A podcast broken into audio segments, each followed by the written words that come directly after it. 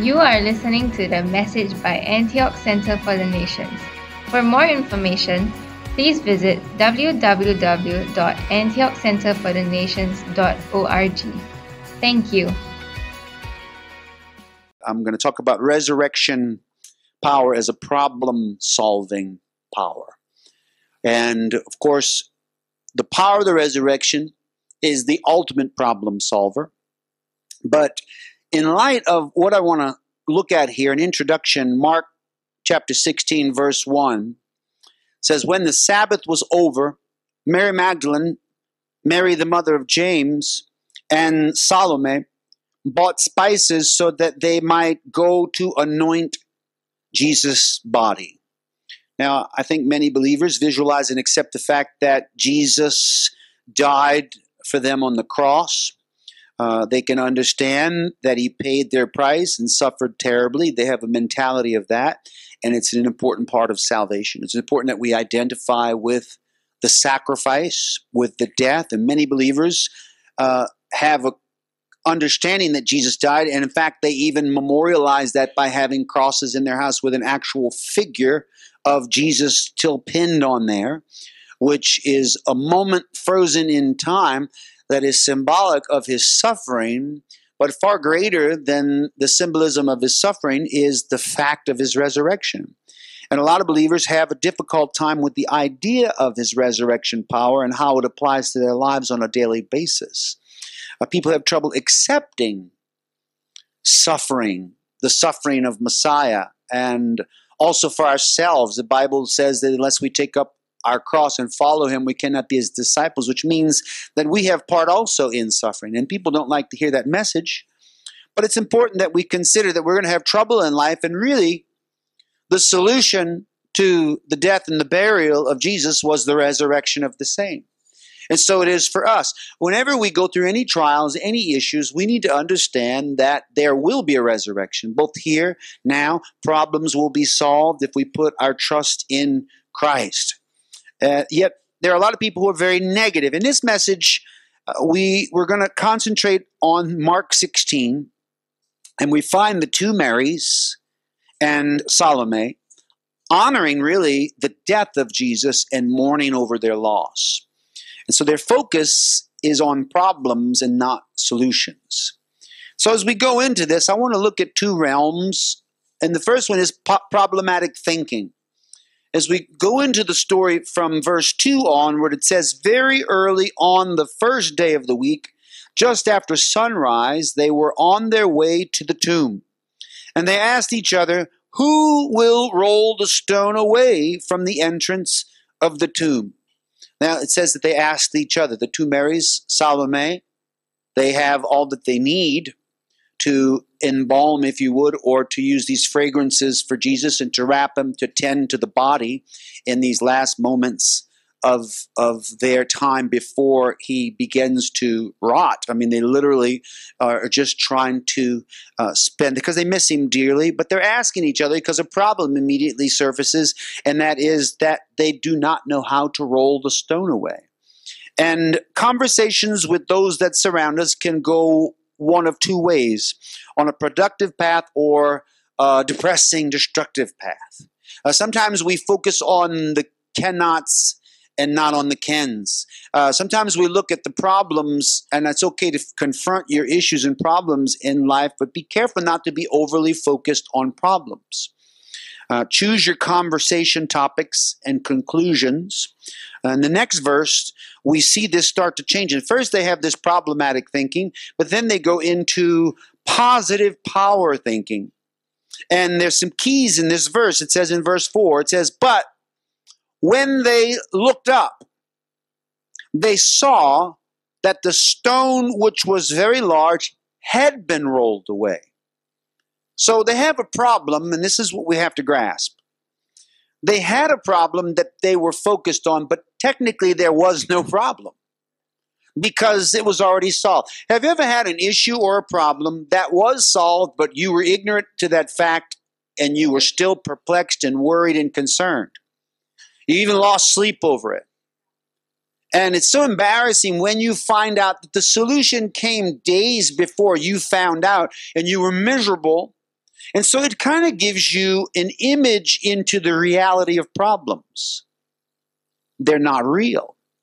In other words, the emotional effect of a problem on us. Now, this is what Jesus addressed in the realms of worry. And he said, Don't worry. Uh, how can you change anything with worry? Worry is one thing, action is another. If you spill milk, you clean it up. Now, I don't have to worry about it. If something goes wrong, the other day I was I opened the closet and a bag fell out and hit a vase that had a plant in it. It was full of water, which of course fell behind the nightstand. Never falls in front. It's always somewhere awkward. It poured all the water out under the bed behind you know that moment. It's going into the the the um, parquet floors and in up into the wood. There's bags under the bed. We use under the bed for some storage so we have some things there. So i'm having to run. Now, i could sit there and just hold my head and say oh no look at the problem. But instead of course i quickly immediately grab a towel throw the towel back there behind the nightstand, whereby it begins to absorb the water. And I actually watched the water go back into the towel. So the solution was there. Sometimes, though, uh, and I raised my kids to believe that don't be be solution oriented, not problem oriented. That instead, if you come to me, and I told them early on, if you spill something, you break something, something happens, and you come to me whining about it, and you've not taken any steps to fix that situation, you're going to make me mad. So don't just spill something, clean it up. You can come back later on and tell me, Dad, I spilled some milk, but I immediately cleaned it up. That's okay. I would like to know because if you spilt enough milk, I may need to know about it so I can buy more milk, whatever the case is. But I believe that we have a choice in life either be focused on the problems or focused on solutions. Even if we don't have the solution yet. Now, they're worried about this, but the problem that they were worried about was already solved. And as they entered the tomb, it says in verse 5, they saw a young man dressed in a white robe sitting on the right side, and they were alarmed. I, I like first that it says they looked up. So there's some elements here, meaning that sometimes if we're not looking up, the Bible says every good gift and every perfect gift comes from above. The Bible talks about the fact in Colossians 3 1 if ye then be risen with Christ, Seek those things which are above, where Christ sitteth on the right hand of God. Set your affection on things above, not on things on the earth. Now, I like that it says, if you then be risen, in light of what today is, Resurrection Sunday, the day that Jesus rose from the dead. But he rose as the firstborn among many brothers, that we would rise also with him. And I like that it says, if you then be risen. And the tense here is if you're already risen. And so this is speaking about a spiritual resurrection. A resurrection of your old man that's been crucified and died, yet you live, yet not you. Christ lives through you. And so life lived, if we want to solve problems and we want to get out of a problematic thought process, we need to always think resurrection. If you're risen, think that way, is what Paul is saying. If you are risen with Christ, then you look up. And I like that they looked up in that former verse. So they entered, they said, Oh no, because why would they not see? They were already there close enough to see that the stone was removed, but instead they were looking down because when you're depressed, you look down. So depression and worry didn't help anything. But when they finally did look up as they approached, then they saw. I think if they had been looking up the whole time, they would have seen from a greater distance that the stone was rolled away. They may not have even realized yet that there could possibly be a problem. I find the more time that we look up, the less problems we will realize in life. And there's there is a realization of a problem sometimes, or problems are invented when we think in negative ways. And that's all I'm saying by this is as they looked up. If you then be risen with Christ, seek those things that are above. Keep your sights set above. Peter was doing great on the water. Everything was fine as long as he was looking at Jesus. But when he looked around at the wind and the waves, he sank in the water. So it's about keeping our focus daily in life on Christ. It's already rolled away. And, and this is a surprise to find in God every day that, you know, my greatest problems were solved long before I ever encountered them. I believe there's no problem that can possibly come to my life that God has not already solved. How many of you could dare to believe that? No matter how great it is, He has a solution. And I believe that for myself. I think what he meant on the cross when he said, It is finished, was you know, lately I've been um, messing around again with the Rubik's Cube, working on my speed and solution. Now, of course, I can solve the Rubik's Cube, but I'm going face. Think, well, why are you doing that? Well, because some children in the Chinese children church uh, they have Rubik's cubes. Well, I can't let those children show me up. I need to be able to do it. And so at home, I was practicing, and I realized, wow, once you think in solution. The Rubik's Cube, the whole point is most people try to solve the Rubik's Cube and cannot because they see it as a problem. You understand? You look at, oh, this is a problem. I don't know how to get all the colors, and every time I try, this color flips around and it's not in the right place. That's because you're addressing it from a problematic standpoint. But when you learn how to solve the cube that I learned when I was young, my record is 45 seconds to solve the entire cube, which before you get excited, the world record is like seven seconds or something like that. Insane. To watch them do it, it's like they look like little machines. And to be fair, that kind of record only happens when some solutions are accidentally in place. But in competition, that's not your problem if it happens to be. And that's how the world records are. When I was a young boy, the world record was 14 seconds. But the more people look at it, see, this thing is about mastering the Rubik's Cube is you learn solutions. You don't study problems. You don't address it as a problem. You only see solutions. So any problem you face, and as I was teaching one of the kids in church, he wanted to know, can you show me how to do it? And he was just to him, his goal was just make all one side one color. How many of you ever do that with the Rubik's Cube? Really, I just want to make all blue. But that is creating another problem. And that is not a solution. And it does nothing. In fact, it's wasting your time because there's a solution, but it's not what you think. And I see so many analogies in the Rubik's Cube that you can make one face look good and say it's solved, but actually there's a deeper pattern that you need to learn. And I believe that every one of the patterns of the solution of the Rubik's Cube of life are written in God's holy word. So if we look up, if we're risen with Christ, we keep our gaze up looking into his word in the patterns of the word and we keep the bible in our mind it gives us a book of solutions all the time. And to be fair i did not first solve the rubik's cube when i was a young boy by my intelligence. I had a book. And in that book very clearly step by step it showed you the solutions. And so for me, that Rubik's Cube solution book was just like the Bible. Now, everybody had access to that book. As popular as was the cube in the 1970s and 80s, so actually 80s, so was the book of solutions. One of the top selling books. It was like on the New York Times bestseller list because people are so obsessed with that stupid cube. It makes the, the fidget spinner look like nothing. I mean, I'm telling you, when Rubik's Cube hit the world, it was everywhere. And that book was a top selling book. And I bought the book and I learned it. And that's exactly how I live my life. If there's a problem, I don't look at the problem, I look at the solution book. I go straight to the solutions and it gives me a pattern. And what's cool is after you learn the pattern, you don't even look at the cube anymore.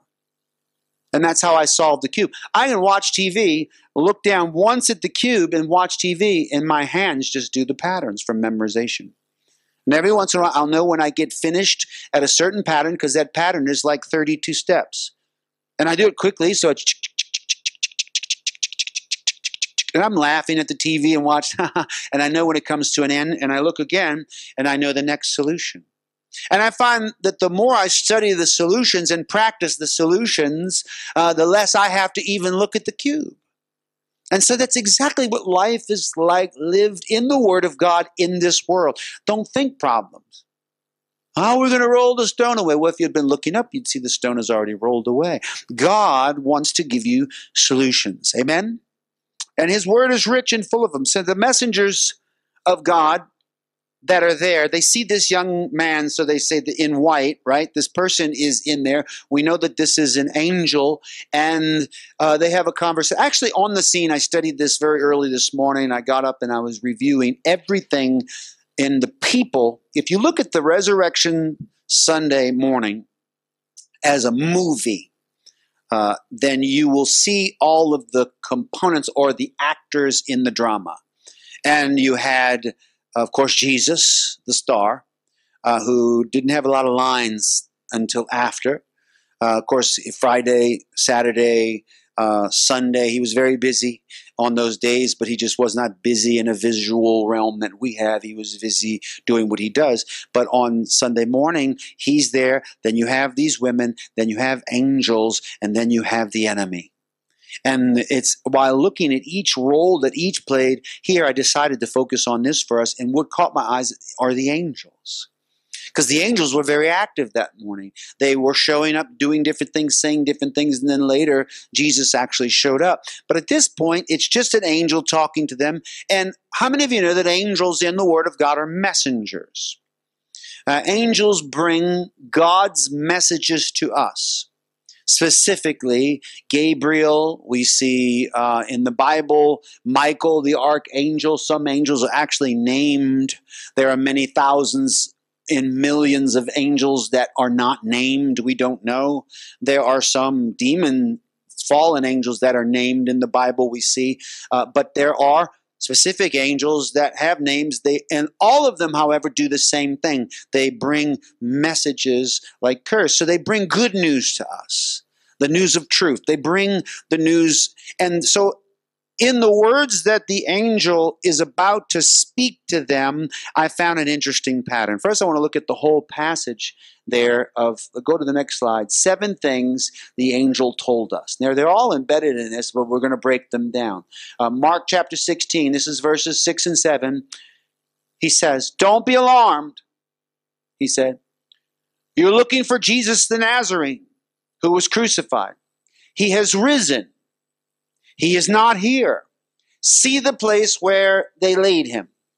But go tell his disciples and Peter, he's going ahead of you into Galilee.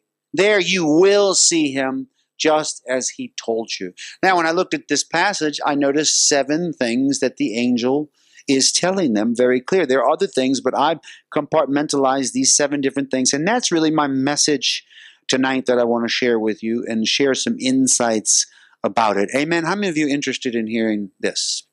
Father, I pray tonight that we would hear every word that you want to speak to us. Your messenger came 2,000 years ago, and he gave a message to those women when they came to behold the fact that Jesus had risen from the dead. And I believe that what the angel said then is valid for us today. So, the pattern that you revealed to me in this message, Lord, let it minister to our hearts and our minds and our imaginations to help us live a problem solving life by focused always on the solutions that you have for us. In Jesus' name we pray. Amen. So, number one, don't be alarmed. Now, this is interesting because I did some counting in the Bible, and this is the same as fear not. Uh, don't be alarmed. Fear not. 63 times in the Bible it says, Fear not. And I started thinking, wow, it says fear not more than it does be happy or be blessed. It says fear not, in fact, more than most things said at all in the Bible. And one of the reasons is because we always fear. We always fear.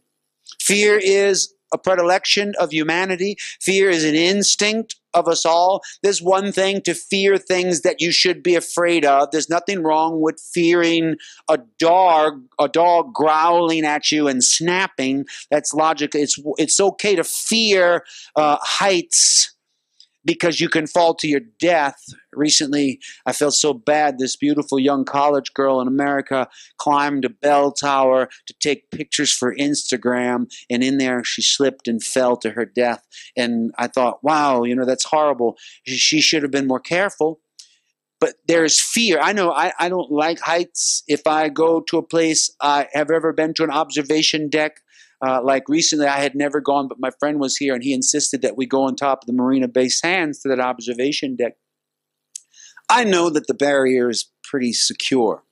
I, but I don't go shoving on it. You know what I'm saying? It's like something in me when I go to those barriers, I like tap them a little and I'm careful. But there's no way it would be so easy to push that I could just push my way through. But something in me says, don't do that because of fear. But that's not bad fear. That's good fear that that keeps us alive. But bad fear is irrational. This is how you know the difference between fear that will keep you and fear that is of the enemy. The enemy's fear is irrational. If you suddenly fear, feel fear and you don't even know why, I'll guarantee you that's usually the enemy working on you. If you fear, feel fear because there's a snake in your kitchen, all right, that's a different kind of fear. That's not the enemy working on you, that's a snake in your kitchen. Some people are afraid of cockroaches, you know, the big outside cockroaches. My mother's greatest fear on earth was her big bouffant hairdo getting cockroaches stuck in it.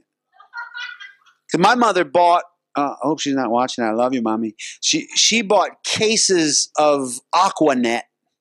Aquanet was this product, this aerosol can that I'm sure gave people cancer. It was a big can and it like lacquer. I mean, my mother would spray this stuff, and so basically she made a big glue trap of her hair and sure enough, wherever we would go during the summer months, cockroaches would, you know, when they're flying and they make that nasty sound, and it seemed like they would go right into that glue trap. And my mother would do the same dance, all, ah, like jumping around, throwing things, slapping her head. And of course, I would laugh and later get slapped for laughing. It was the 1960s. You just slapped children's faces. It's not like today. Back then, you just one time I tricked my mother. I put a seashell, uh, one of those two-sided seashells, way up on a high shelf, and I had a piece of uh, actuating cable from a lawnmower that ran the throttle, and I had dismantled it because I like taking things apart. And I ran it up behind the bookshelf and connected the two points to the back of this big giant clam so that I could remotely open and close the clam and the, the control is down at the bottom. And i said mommy can you help me? Yes, I, I need to get something on the top shelf. She says why can't you get it yourself? I said i don't know. Can you help me? She gets up there. Think about stupid kids are. She gets up there balancing on a stool all the way to the top shelf, whereby she looks over and this clam shelf's there, where I, where I go clunk, and it opens up and ah, she screams. She jumps off the stool. Thank God she didn't hurt herself. And she looked at me with the mischievous look on my face with that little control. And of course, the first thing she did was snap. I mean, she slapped me right across the face. Back then, I didn't even know there was child services. But I was shocked. I was just shocked. And mom, you slapped me. But she, how many of you think she had every right to slap me? That's that just by being startled. But anyway, the Bible says, "Fear not." 63 times. It's always from God to man, mostly spoken by prophets and angels, but one of the main messages angels always bring are fear not whenever they show up. Why? Because angels can be scary, I guess. I've never seen an angel come in and present himself, but it would be a fearful thing, I suppose. I don't think that he has wings. Everybody thinks the angel has wings. There's no seraphim have wings, but angels do not. Angels look like people. But apparently they're pretty intimidating. Sometimes they have flaming swords. Sometimes, you know, there's the biblical references to angels doing all kinds of scary things, but mostly they are bringing a message from God to tell us in our moment of fear not to be afraid. And I will receive that message just like they had to receive that message. It seems to be a prevailing message. Now, fear not, only believe. Remember, that's exactly what Jesus said. Jesus said that to Jairus uh, Jairus came in all faith, believing that Jesus could heal his daughter who was sick. And he agreed and said, I can do that. He goes with her to heal her daughter. That's when the woman with the issue of blood actually stole that power out of Jesus that he was carrying to heal Jairus' daughter. In the meantime, however, after that, they came from Jairus' house and said, Don't bother the master, your, your daughter is dead. whereby Jesus said, uh, Fear not. He said, uh, Only believe. And that's really the solution to fear. We just need to believe. If there's a problem in life, there's an issue in life. If you have studied the book enough, you already know there are solutions. If you've not studied the chapter of the book that gives you some of the sequences to solving the Rubik's Cube, well, that's your fault, not God's fault. You just need to spend more time reading the Bible. But I believe all the solutions are there. I love where I am in my life right now and all the years that I've read the Bible because it's like having the, the solution book almost memorized.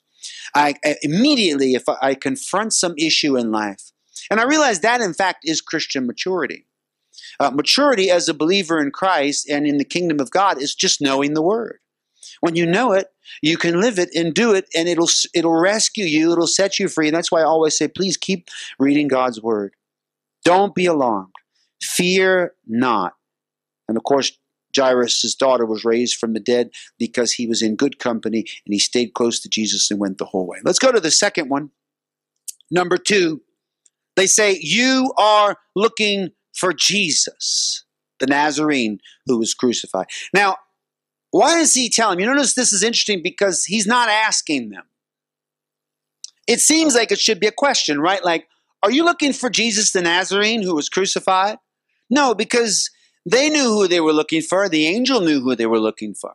So it struck me as interesting that he would state the obvious.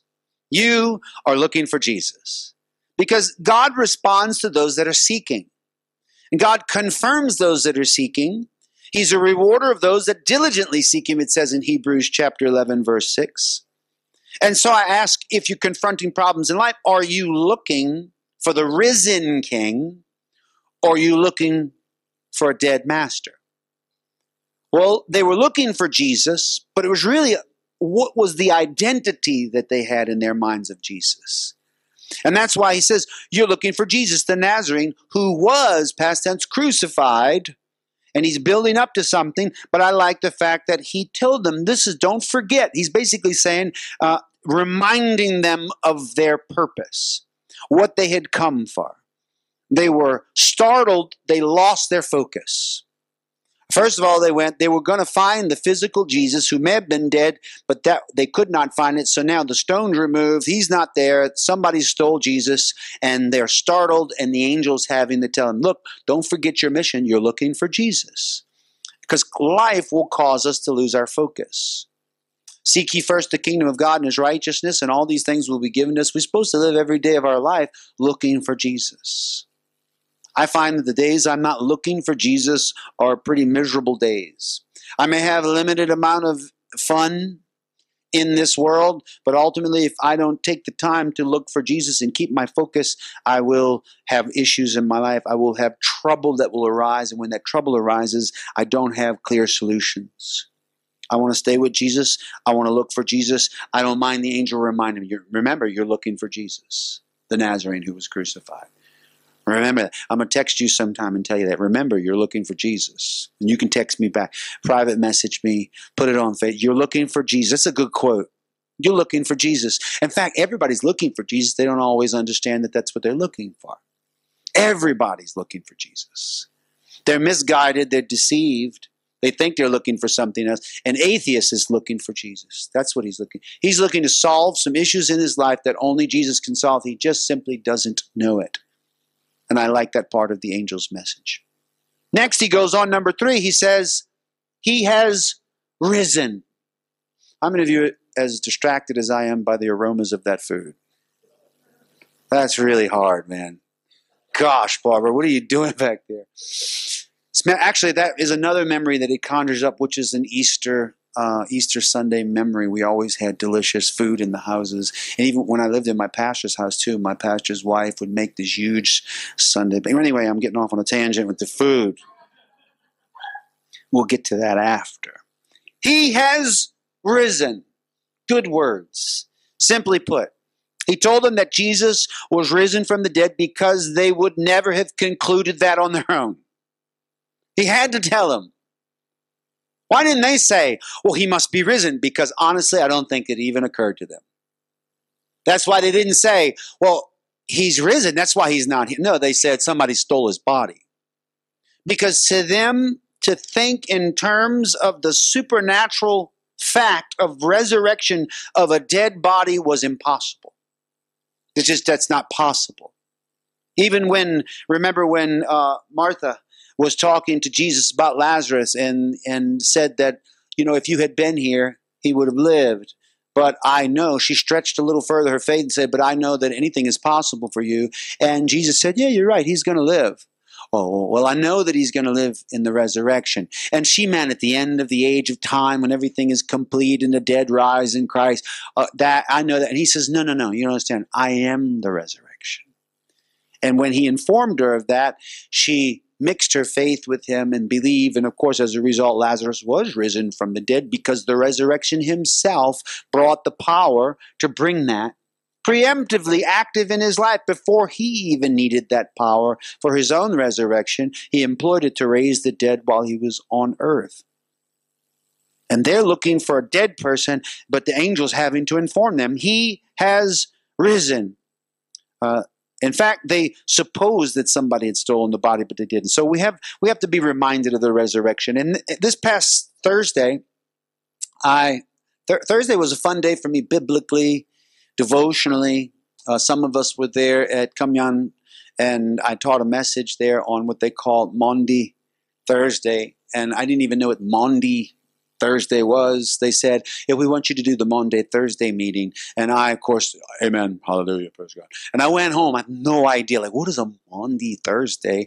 And so I went and Googled it, and you know wiki had it there. Wikipedia told me i like wikipedia it helps me. And so I, I looked and read oh it comes from the term meaning foot washing the actual washing but it talks about the things that took place on that thursday. So i said okay well i just need to talk about the things that took place on thursday. So i went to the chronology of the scriptures and could easily triangulate exactly what took place from the first moment of the Thursday morning until the night when he was arrested after the betrayal of Judas when they came and took him. Turns out there was a lot of things happening in that day. Turns out it is one of the busiest days in the life of Jesus.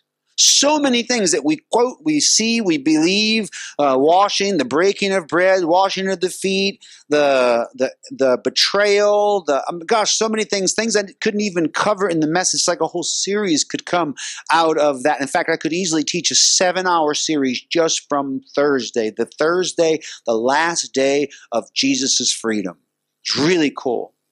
And one of the things that I saw there was that Jesus had accepted the fact he was willing to give his life. And in being willing to give his life is because he had an understanding of suffering. He had an understanding of that path being necessary for him to fulfill the purposes of God. And so when I was studying that, and I'm gonna I'm gonna mention that, not the whole message from Thursday, but just specifically the three times Jesus predicted his death to prepare us. Because there are three times in the ministry of Jesus over a three and a half year period when he told us, the disciples, that he was going to be crucified. And really, he came into this revelation, I truly believe, as soon as the Holy Spirit came upon him in the River Jordan. When the Holy Spirit came upon him, he was now divinely cognizant of all the things because that created the link between him and the Father. Just like we need the Holy Spirit, Jesus needed the Holy Spirit. And the Holy Spirit is who reveals to us everything that God has for us, everything that God needs for us to do, including suffering, including difficulties. Of course, we don't want to hear that nor did the disciples. And this is what caught my eye. The three times that Jesus, Jesus, first of all, was never successfully able to have them engage with him concerning this announcement that he would be handed over to sinners and abused and crucified and would die and rise again from the dead. He was never successful. He was never able to convince them. And so I started looking at it in our lives. There are moments that God comes to us and tries to prepare us for possible hard times. Of course, our prayer is that we never face hard times, but life is hard.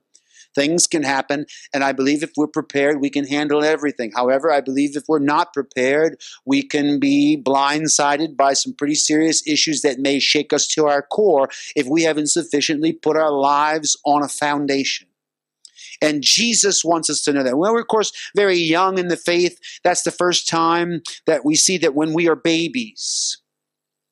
Matthew 16, 21. From that time on, Jesus began to explain to his disciples that he must go to Jerusalem and suffer many things at the hands of the elders, the chief priests, and the teachers of the law, and that he must be killed and on the third day be raised to life. So, this is the first time that Jesus is explaining to them. Let me tell you what was the catalyst for Jesus believing that it was okay to tell these, these, these band of merry followers that are excited about Jesus. He kicked off his ministry with a thousand bottles of wine. I mean, we know that they're like, oh, we're going to follow this guy to our death. They're going with him. So he didn't he needed to know are they willing to receive this information? And the signal to him was that it was time to introduce this is what precedes this in the verses just preceding this. Who do you say that i am? And peter says you're the christ. He says flesh and blood did not reveal that to you but my father in heaven. Oh i'm so glad because on this revelation I will build the church. And so now you're ready to hear this information. And from that time on, Jesus began to explain to his disciples this issue. He thought they were ready, but they weren't because Peter took him aside and began to rebuke him. Never, Lord, he said. This shall never happen to you. Why would he be so so excited to say it like this? Never because instinctually we want to preserve ourselves. Instinctually we want to avoid any difficulties, any suffering. It's natural. We're not insane. Jesus was not insane either, by the way. In the moment of consecration, he said, If it's possible, let this cup pass for me. He was not crazy, but he knew that that was his purpose and he would have to go that path. Peter was not ready for that. And Jesus turned and said to Peter, Get behind me, Satan. You're a stumbling block to me. You do not have in mind the concerns of God, but merely human concerns. So, human concerns in the place of the concerns of God will cause you to stumble, is what Jesus is saying. In your path, which is a narrow path, to go through that tiny little gate that Jesus said, that, that Many will try and will not. He says, very difficult. Broad is the way that leads to destruction. Narrow is that path. When we're on that path, human concerns will cause us to stumble on that road. The concerns of God will lead us. Human concerns are what Jesus is addressing because Peter said, This will never happen. I will never allow you to suffer. Suffering is not of God. And that's where I get really conflicted about the hyper prosperity message that God only is arranged perfect blessings for our lives. So I think we need to be ready. But obviously, they're not ready and they're not ready to receive this. And it's interesting, Jesus doesn't bring it up again for like a year. He says all kinds of parables, all kinds of teachings, all kinds of preaching in boats, on hills, in fields, demonstrating with seeds. He's teaching them all kinds of kingdom principles, but not this until a lot more time goes by. And finally, as an adolescent in Mark 9:30, they left that place and passed through Galilee. Jesus did not want anyone to know where they were. At this point, his ministry becomes so popular, and this is about midway through, so he took them apart so that he could teach them systematically. And he was teaching his disciples. And during that time, he said to them, he brings it up again, the Son of Man is going to be delivered into the hands of men. They will kill him, and after three days, he will rise. But they did not understand what he meant and were afraid to ask him about they were afraid. And that is pretty much where, when we're an adolescent in Christ, we're starting to get this and understand it. We know that it is a fact and that only through much tribulation can we enter the kingdom, but we're a little afraid of the subject, so we really don't want to talk about it and we don't want to ask God about it. God, can you tell me about suffering? You know, we don't go to the Lord in prayer wanting Him to teach us about suffering because we're afraid that He'll Job us something, you know, that he's going to turn to the devil and say, "You can have him. Go ahead." And I don't want that. I, I that's my least favorite book in the Bible. I can't stand that book, although I know I need it. Why? For this same reason, because I'm afraid and I don't want to ask about it. My daily reading, when we come around to Job every year, I'm like, oh no, Job is coming again. And I go back into it because usually when I'm reading it, I go through some type of Jobian thing. And I don't want to do that. Maybe because I'm more of an adolescent. But they didn't understand. Although they had matured and grown a lot at this point, they still didn't comprehend it. So finally, the third time he says it is that last Thursday of his life as a free man. And it's as a mature child of God. Now, Jesus was going up to Jerusalem. Now, if you precede this, Jesus was going to Jerusalem, meaning that this was Wednesday night. They went to sleep. They woke up the next morning, had breakfast. So let's go, guys. And they're actually on the road Thursday morning, first thing on the way, he took the 12 aside. In other words, they were on the road, but he took them aside on the road. In other words, there's probably people going and coming. There was regular traffic, carts and donkeys and people and tradesmen. And so he said, Look, guys, come over here out of the way. They got off on the side of the road. He gathered them together, and they were ready for whatever he was going to say. And finally, the third time, he has to tell them one more time because this is it. It's the very day that he's gone. And he has to warn them. We're going up to Jerusalem, and the Son of Man will be delivered over to the chief priests and the teachers of the law. They will condemn him to death and will hand him over to the Gentiles to be mocked and flogged and crucified. On the third day, he will be raised to life. And the mother of Zebedee's sons came to Jesus with her sons, kneeling down, and asked a favor of him. Now, this is an interesting response to this. The Son of Man is going to be handed over. He's going to die. The third day he's going to rise again. Oh, really? Oh, Jesus. Well, can, can we have these positions at the right and left of you? That's what an odd thing. And I started thinking about it. They totally still were not getting what he was saying. And that's why Jesus said, What?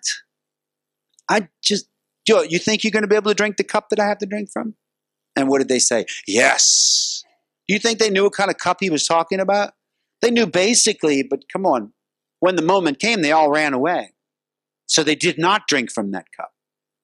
They ran like scared dogs which was good. In fact, it was a fulfillment of prophecy. I imagine that sometimes they were simply subject to the prevailing emotions that God Himself was putting upon them for the fulfillment of the divine plan. But in any case, they were not ready for this, not even in the last day that Jesus was on earth. In fact, they don't comprehend any of these things until finally the Holy Spirit came upon them in the second chapter of Acts.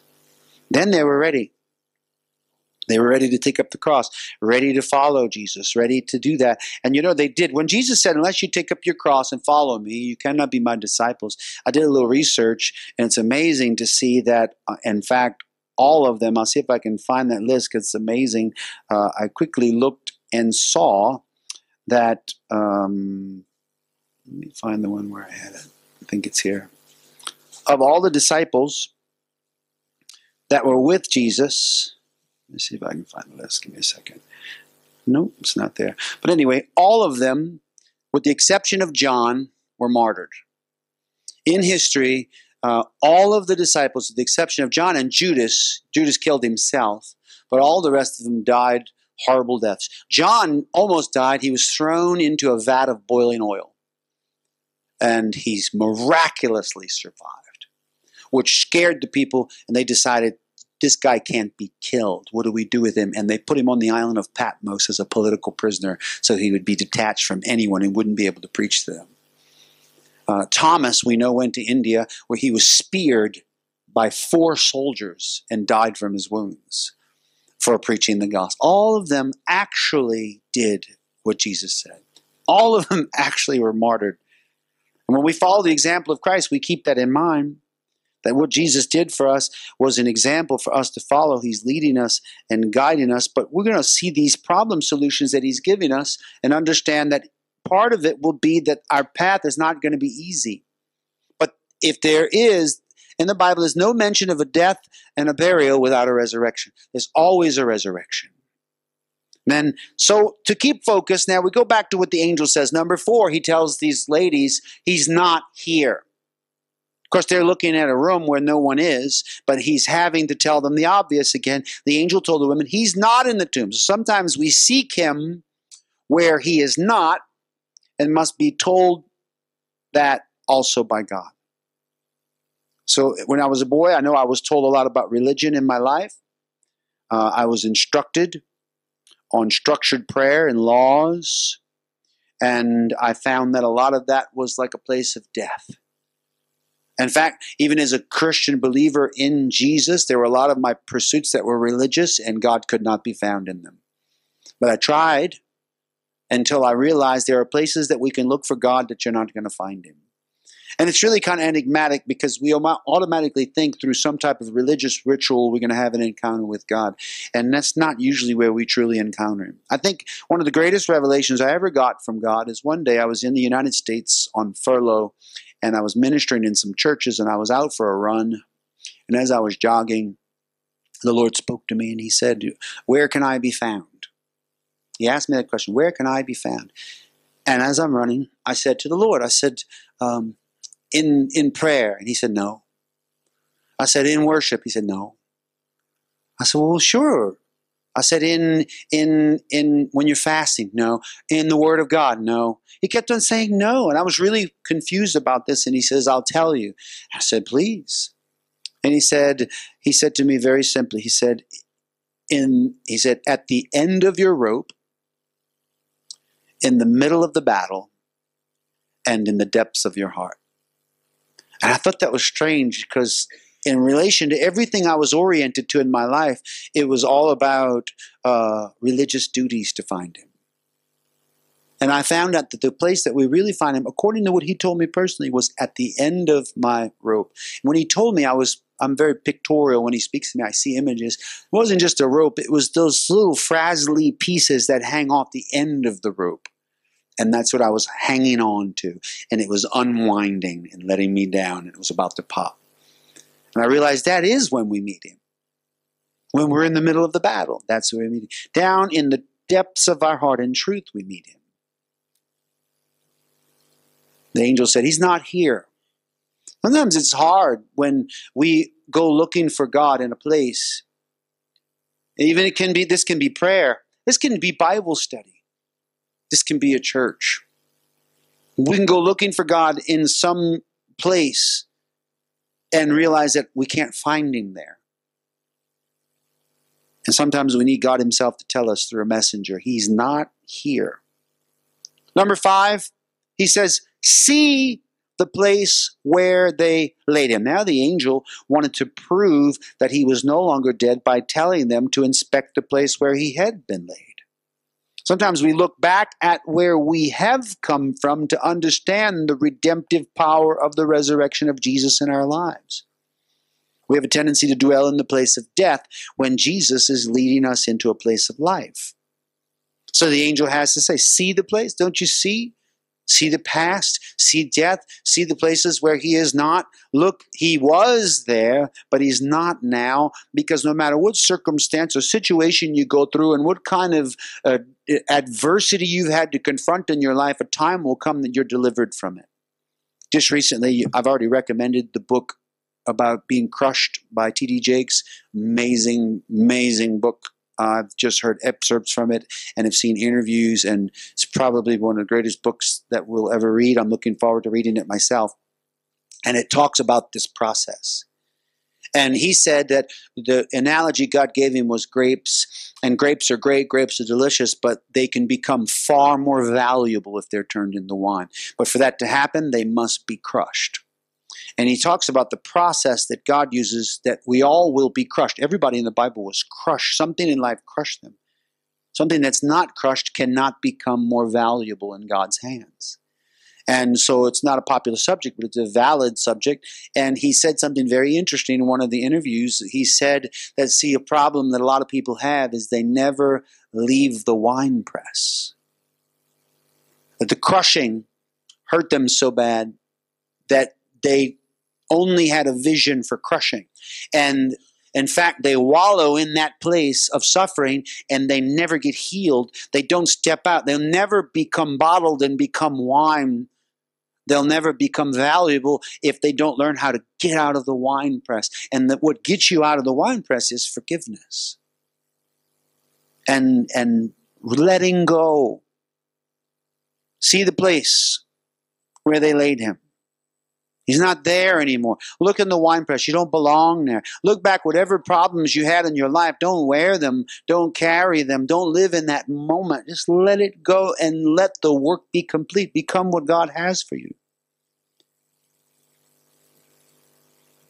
Number six, he says, but go tell his disciples and Peter He's going ahead of you into Galilee. Go tell them that. So he told them to proclaim the fact that he was risen. He tells us the same thing today. But really, the message of Easter Sunday or Resurrection Sunday is that we need to tell people that he is risen.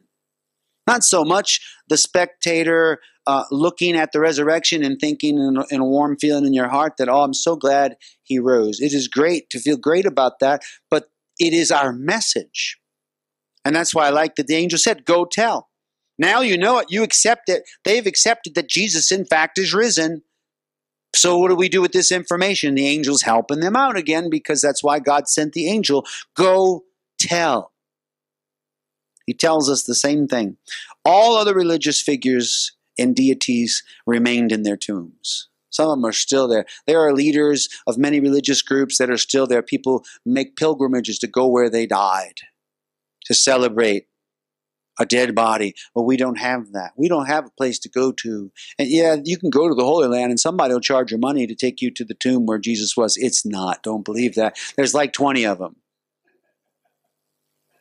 And that's, you know, there's, there's all, there's, they don't know, there's a lot of things they don't know, but if you believe that that's the actual tomb, then you also probably be interested in buying a splinter from the old rugged cross and a vial of Jordan water.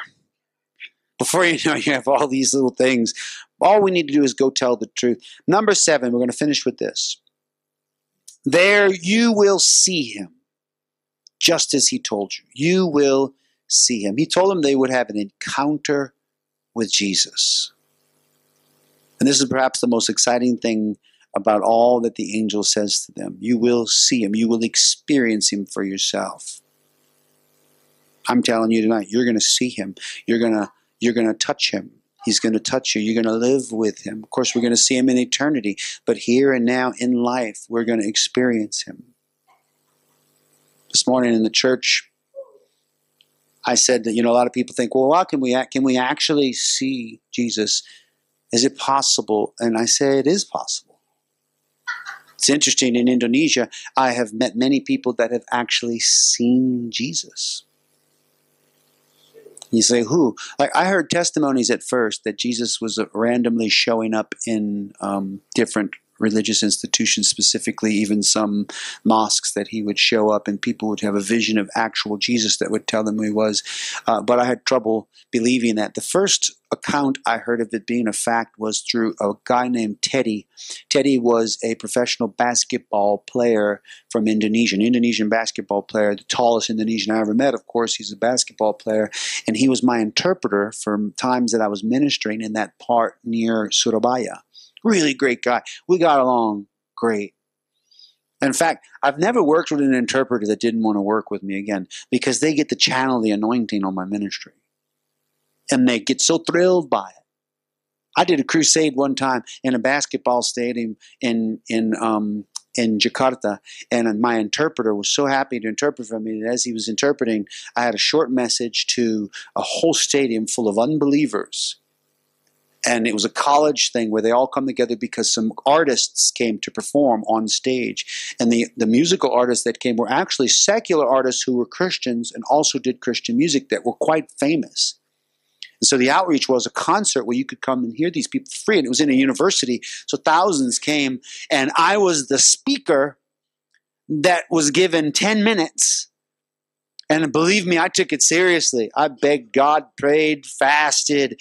Oh God, I need your anointing. I need you. And I, I maybe I don't know. Maybe I overdid it a little because I said I want it to be so strong, God, that nobody could stand. You know, you, we say that, but God is quite literal about things like that. And we we went up a, a ladder, and my interpreter went up first and already on the platform there's actually it was a ladder not so much a staircase as a ladder that went to this big high uh, platform in the stadium in the in the basketball arena so that you could get high enough that everybody could see you. And so we had to climb up there and my interpreter climbed but up on the platform already a cloud of the glory of God had formed. I mean God himself came before we were even up there and was just hovering over the stage. So when my interpreter got to the top of the ladder, he started like bucking and doing this. He literally started falling down the ladder. I got up behind him. I put my hand on the small of his back and I said, Hold it together, man. Get up there. Get up there. And he got up on the stage and he was literally like, just couldn't stand. And I said, Look, relax. Look at me. I had to shake him. Look in my eyes. And I remember when I was doing it, everything around was blurry.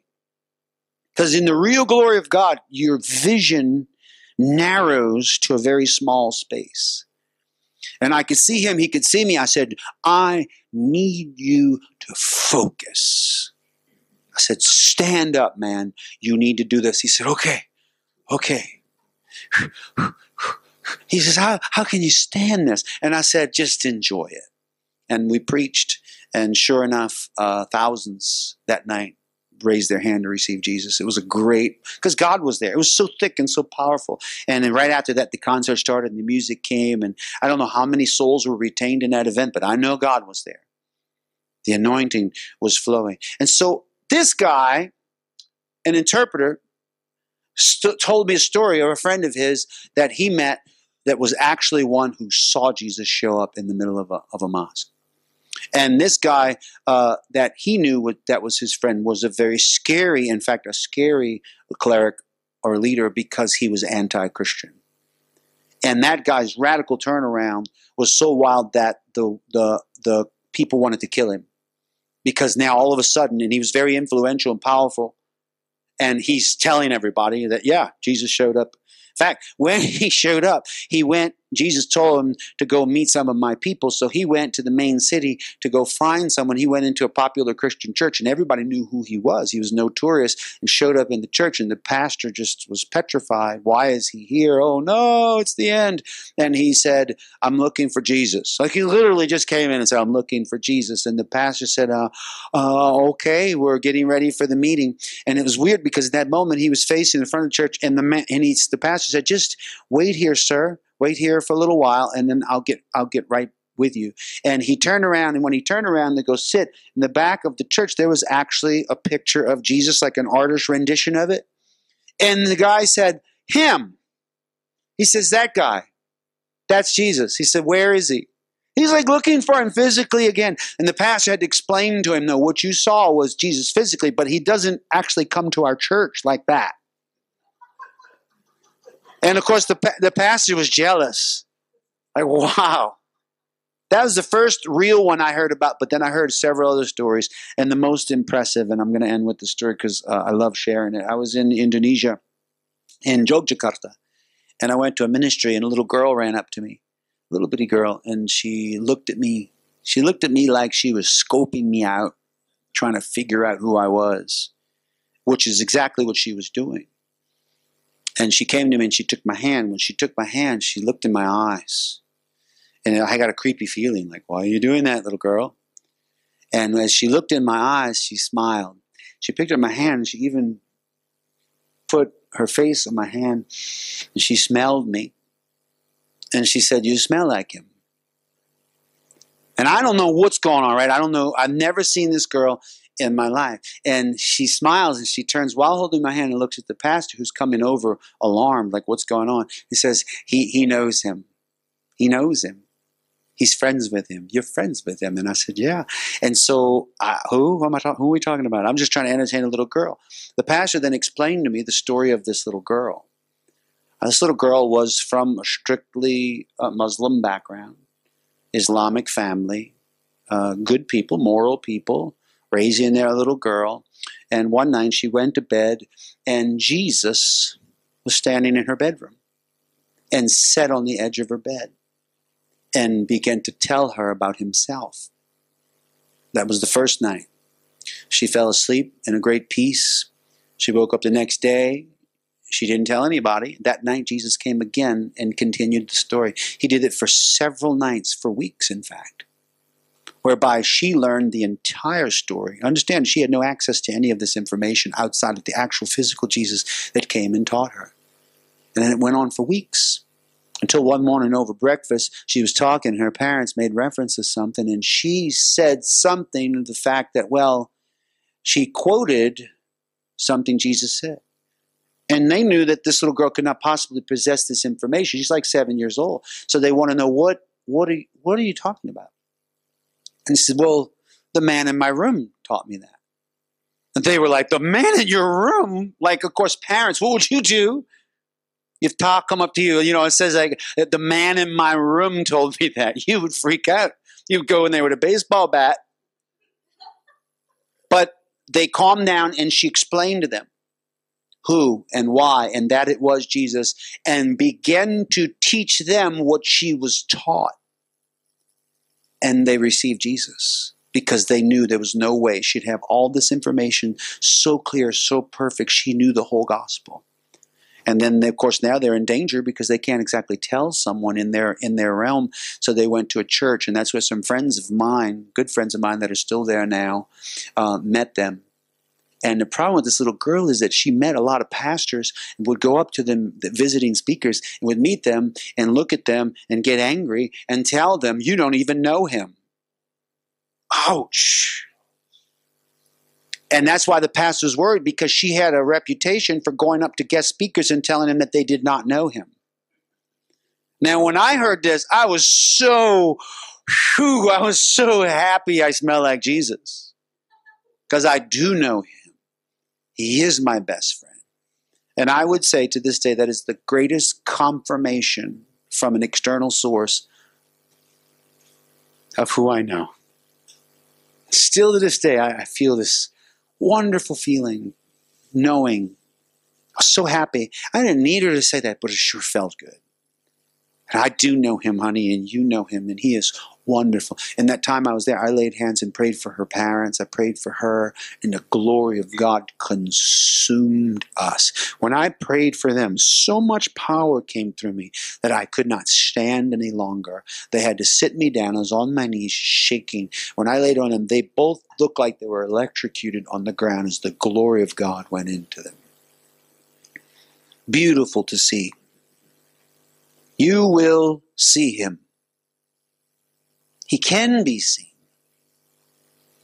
Why not ask? How, how could it hurt us if he actually did? Would you like that your children had Jesus sit on the edge of their bed and tell them, do you think that girl is ever going to be challenged in her faith about who Jesus is? I don't imagine that ever happening. Jesus. These are the seven things we saw. The angel said, Don't be alarmed. Reminded them, You're looking for Jesus. He said, He has risen. Number four, He's not here. Number five, see the place where they laid him. Hindsight is okay. Look back at the wine press, don't live there. Move on but go tell. If you know resurrection, you experience it, you're going to have to tell somebody. A first thing that they're told to do, and you will see him. Amen. Why don't we